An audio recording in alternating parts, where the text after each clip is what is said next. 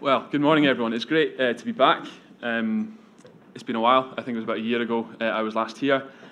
And just before we start, it's been such an encouragement every time I've been here. The numbers have been growing. First time I was here, weren't allowed more than 10 or 12 people in here. So it's been great to see uh, the growth, um, despite so many difficult circumstances that you guys will be far more aware of uh, than I. And yet the Lord has been good to you. The Lord has been good to see you guys grow. And that's uh, part of where we're going to be looking at today in Psalm uh, 124. Um, and as I said, I've known you know Sam and through Chalmers and Ian through Chalmers, and before that as well. Uh, if you want any ammo on Ian or his brother James, let me know. Uh, lived with them for two years, so I can uh, let you know for a small fee. Um, but where we're going uh, today is uh, back in the Psalms of Ascent, uh, as we mentioned. And Sam started you guys up uh, on this a few weeks ago uh, when he did the first three. And in the Psalms of Ascent, the whole uh, collection from 121 to 134, where we go is um, seeing and being brought face to face with a personal, deeply loving, and powerful God who loves to help his people. Now, we are passing through this world, we're ascending uh, to this God's place, to Jerusalem, to our new home with Him. And the path is tough, it's narrow, it's winding, but we keep going. And we're given plenty of reason to keep going. So today, as Ian said, we're looking at Psalm 124, and next week uh, we're going to look at Psalm 125. And I hope you see, as I have been able to see through looking through these more carefully, that however painful that experience, Ian prayed about this uh, earlier on, however slow or non existent or progress may feel in the Christian life, the Lord has and will continue to keep you going until you make it home. So let me pray uh, briefly before uh, we dig into uh, Psalm 124. Father, we thank you that we can be here this morning uh, to look at your word Thank you for the opportunity is to gather here in these numbers. Thank you that the numbers here have grown uh, over the years. And thank you that is, that is down to your faithfulness. Pray that uh, as, I, um, as we look at these uh, words uh, from your word, that you would, by your power, speak through them, uh, and that we would come to know, uh, and in a better way and in a deeper way, your love for us and your goodness towards your people. We pray these things in your name. Amen. Now, I wonder uh, if you've ever been involved in a near miss or a near death experience. An event that, had it gone slightly differently, you might have been hurt or even worse. Now, I was lucky enough uh, to spend one um, student summer in India working with a school and connections to Scotland there.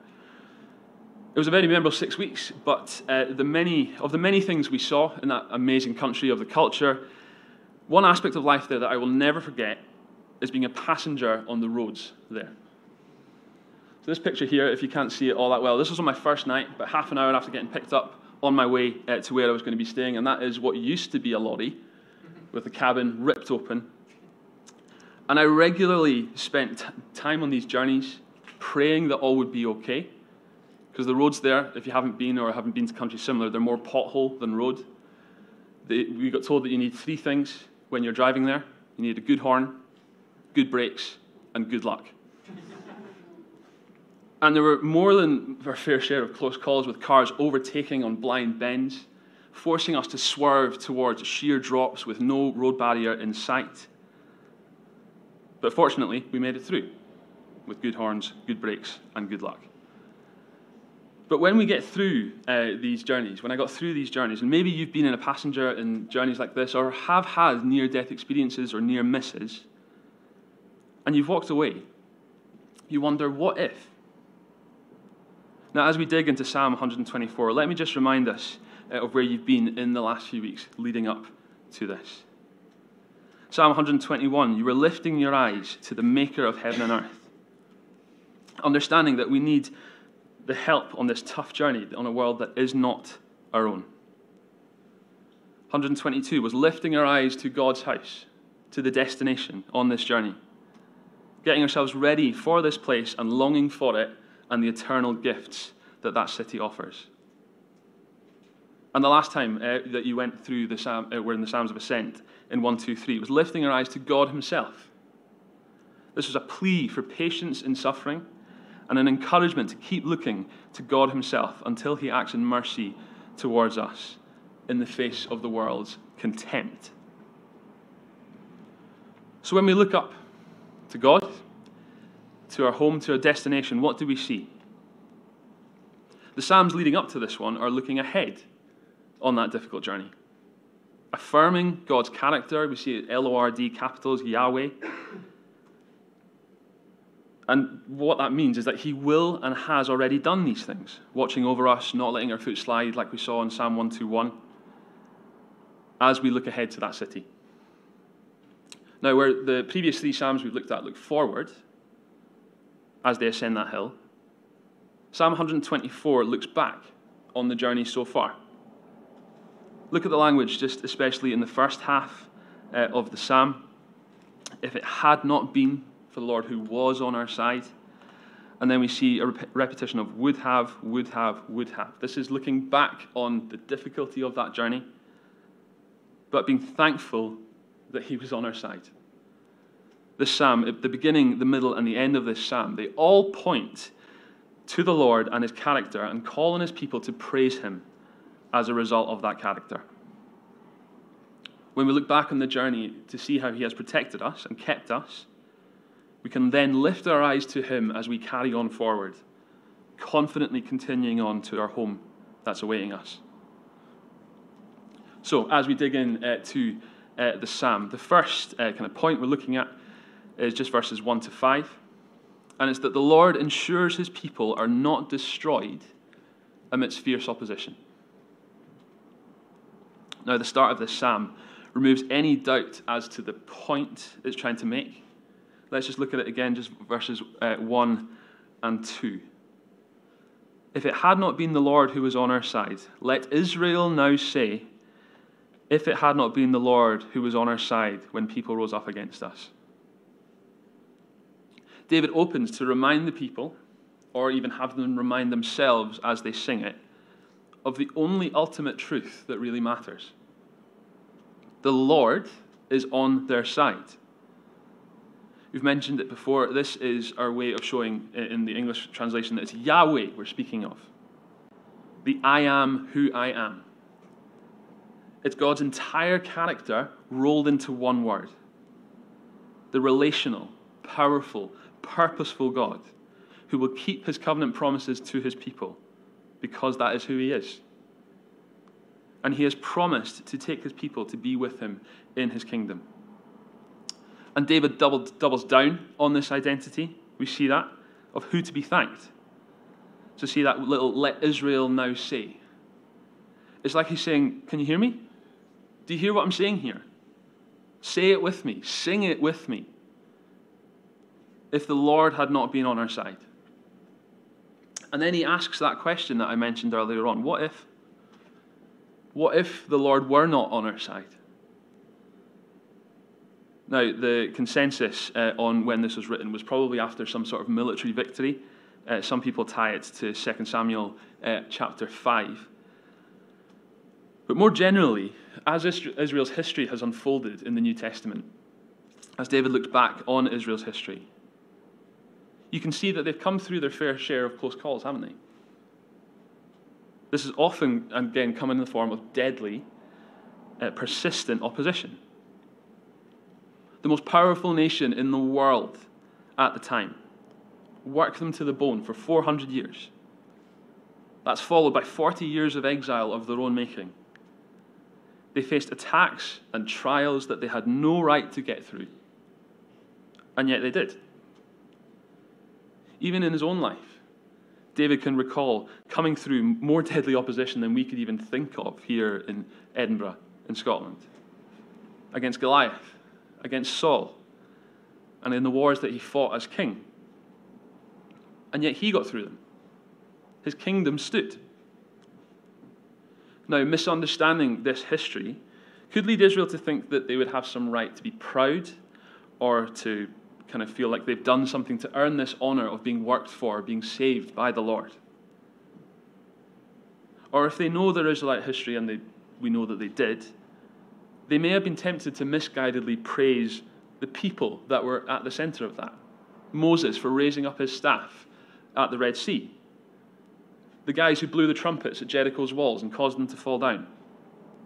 Or even David's own military savvy in leading them to these victories time and again that we see uh, in the Old Testament. But David knows that if these people or he himself were working on his own, without Yahweh being at their backs, there would be no kingdom to speak of. It's almost comical how it reads. Just keep going down with me from verses uh, 3 to 5. When people rose up against us, then they would have swallowed us up alive when their anger was kindled against us. Then the flood would have swept us away. The torrent would have gone over us. Then over us would have gone the raging waters. One catastrophe, then another, then another, then another. There's absolutely no way Israel survives any of this. Is not destroyed, is not wiped off the face of the planet after these things happening. Now, key thing here is this would have happened. It would have been too much. They would have been swallowed up or burned up by the anger of their opponents. But because Yahweh was on their side, in keeping with his promises to them, this was not the case. This did not happen. David is absolutely clear here that the only person, the only one who's responsible for their continued existence and survival, is the Lord Himself. And therefore, we should praise Him and Him alone. And just to clarify, that doesn't mean, and David's very clear on this, that that doesn't mean the waters wouldn't exist. The trials, the difficulties. He still acknowledges uh, their presence here. It doesn't say that the waters would not have come. He says they were there, but they would not have swallowed them alive. He can recount them from national and personal experience that he went through these waters the anger, the burning anger when it was kindled up against him. Spurgeon uh, wrote on this. He said, Anger is never more fiery than when the people of God are its subjects. Sparks become flames, and the furnace is heated seven times hotter when God's elect are to be thrust into the blaze. Now, we see certain examples of this here uh, in the UK. Stories of Christians being brought up in front of their bosses for answering honest questions about their faith. Christian unions being disassociated from their student unions for wanting to the committee to be all Christians.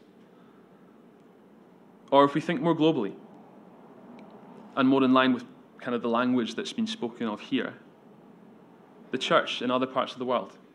If you log in to a website like Open Doors or somewhere like that, it says that last year more than 5,000 churches and church buildings were forcibly closed, looted, or destroyed.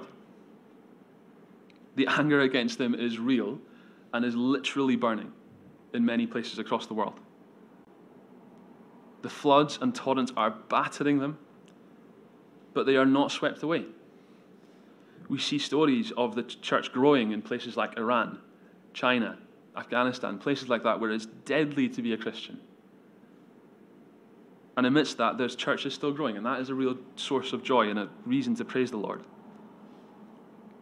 Now, a right reaction to knowing and seeing this off the back of being brought through these torrents and floods is praise to the one who brought you through it.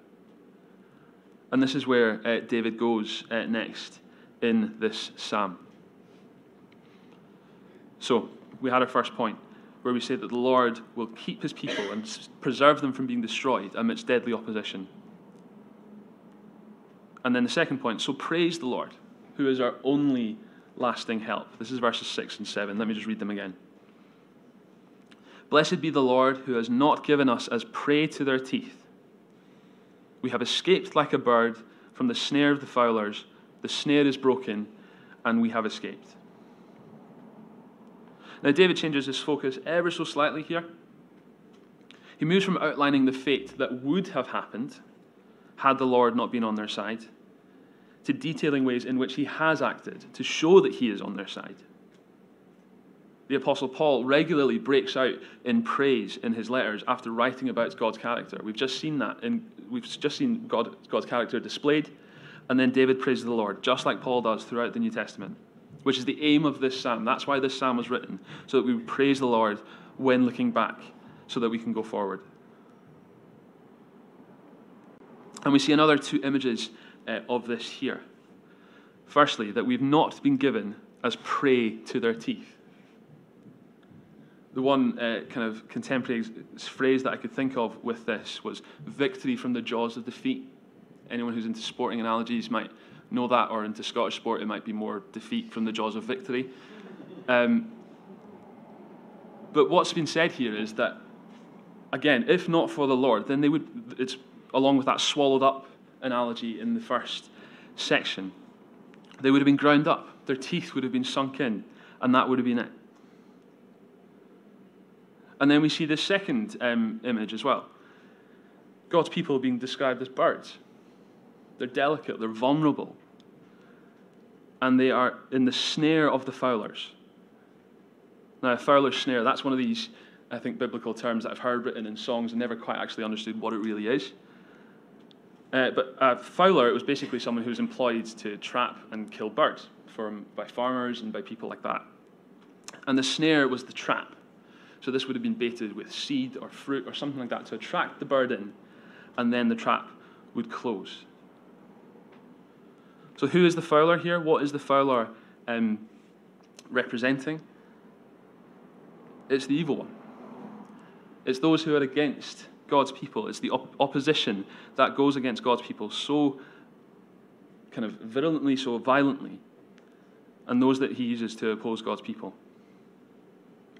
And a big potential pitfall, a big potential snare that comes when we are opposed, when life is difficult, is letting despondency or helplessness just take over.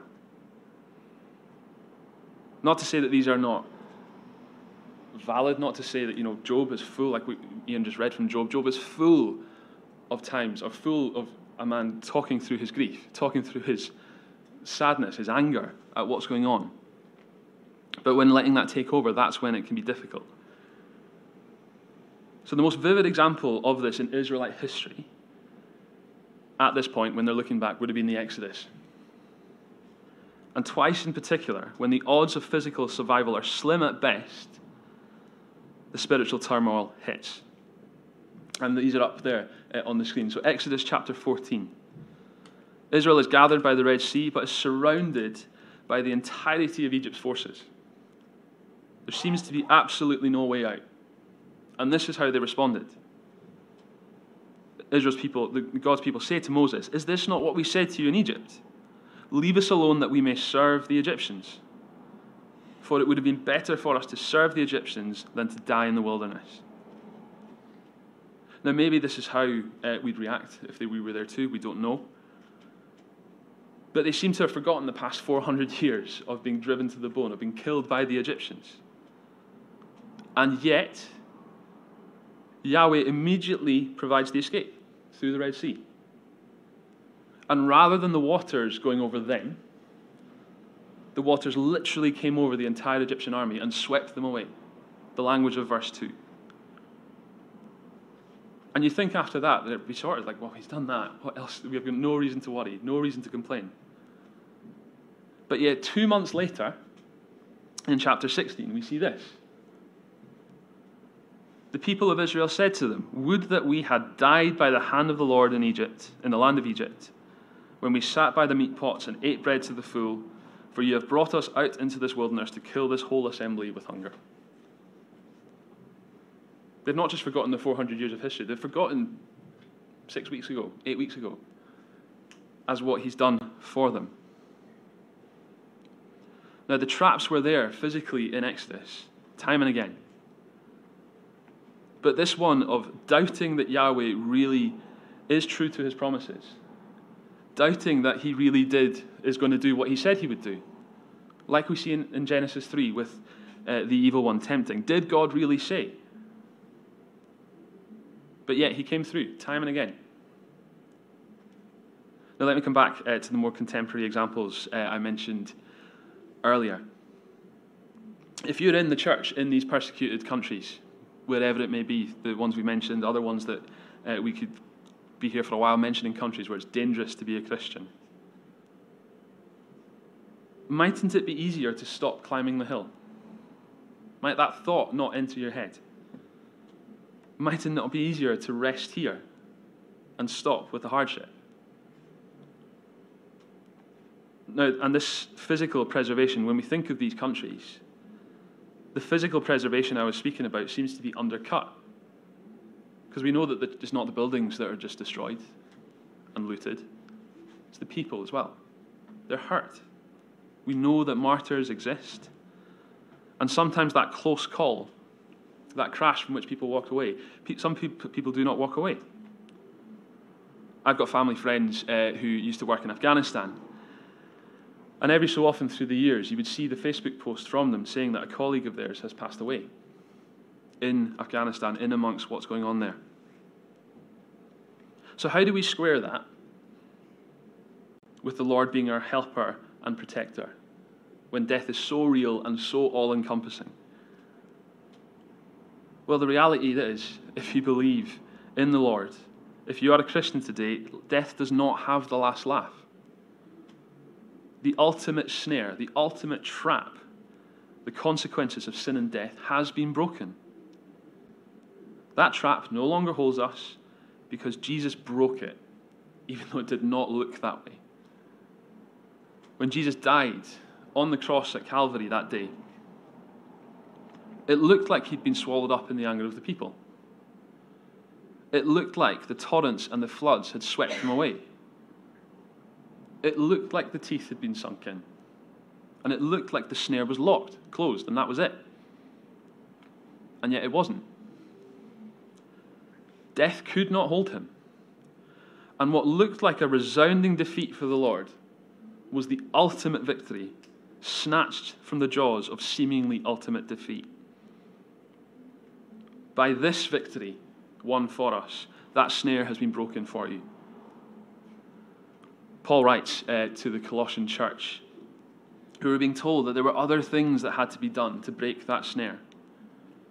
He writes this in chapter 1, verse 13 uh, to 14. That's not going to be up on the screen, but if you want to take a note of it, that'd be, that'd be good. And you who were dead in your trespasses, not just trapped, dead in your trespasses and the uncircumcision of your flesh, God made alive together with him having forgiven us all our trespasses, by cancelling the record of debt that stood against us with its legal demands. This he set aside, nailing it to the cross. Like I said, not just trapped, dead, but not anymore. So, having thought about what could have happened, what would have happened had the Lord not stepped in, and seeing the ways in which he has, what's David's reaction? Now, this is verse 8. It's praise, as we've seen, but also confidence. So we've said the Lord will not leave his people to be destroyed. So we praise him as our lasting help. But also, we then lean on him, who's our creator and sustainer in life and death. Now, someone's name also means kind of their reputation. When we see that in Psalm 23, he keeps us for his name's sake, so that we know who he is, that he keeps his promises, like we've spoken about uh, today. If people make a name for themselves, be it footballers, whatever it may be, they make a name for themselves for a certain thing, that's what we expect of them when we come into contact with them. Now, certain uh, brand names uh, instill confidence in whoever interacts with them. Apple's brand loyalty is far and away above the rest in the mobile market because people know they work. People know they have worked before and will continue to do so time and again. When you see that logo, you feel like you're in good hands. Apologies to any Android people in the room. And it's very much the same with people, uh, too. I started playing rugby uh, when I was about 12, 13 years old. And there was a particular coach who would promise the team things that never really came about. I distinctly remember a set of tracksuits that were on the way. So much so, there was one training session, a tape measure was taken out, taking shoulders and all these kind of measurements. But whenever we asked, where, where, where, where are the tracksuits? They're about three weeks away. There's a talk of a tour uh, to California at some point as well. I'm thinking some boys who've never seen, you know, the borders of Lewis, never mind getting them to California. And there was one point when I was 15, I distinctly remember where I was, where I was told I'd be playing for Scotland as well. Now, 10 years on, these tracksuits are still about three weeks away, I think. And it's probably for the better that Gregor Townsend hasn't sunk to asking me to play for them. But when this guy's name was attached to a promise or something was said, this is going to happen, the more it went on, the less and less reason we had to believe him. But our help from verse 8 is in the name or the reputation of the Lord, the name of Yahweh. This being, again, like I've said, his character, his attributes. This is the promise keeping, all powerful Yahweh.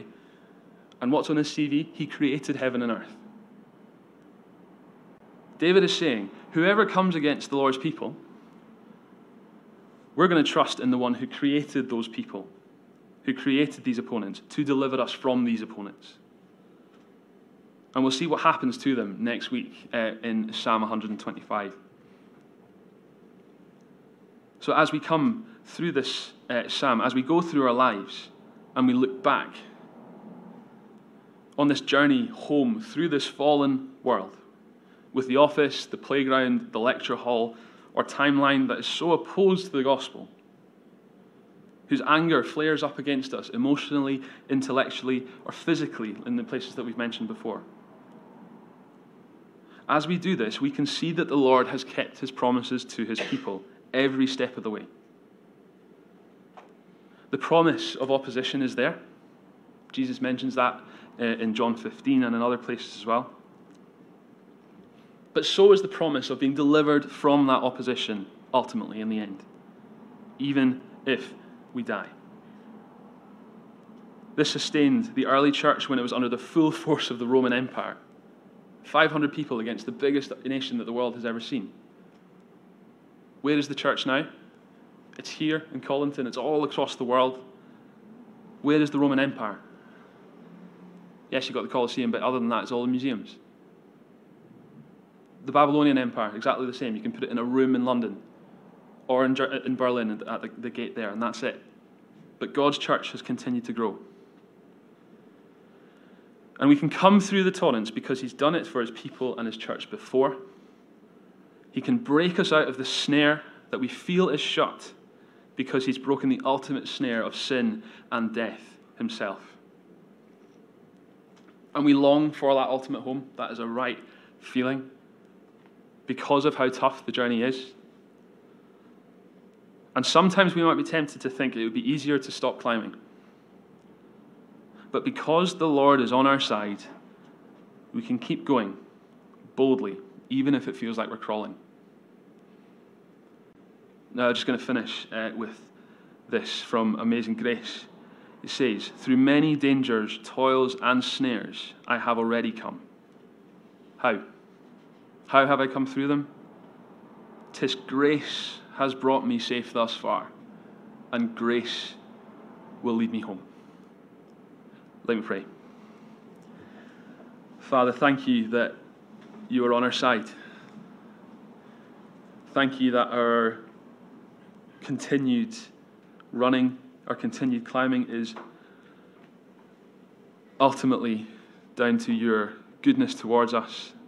Thank you that it's you that sustains us and not our own performance or how we feel, but what we know about your character and your goodness to us.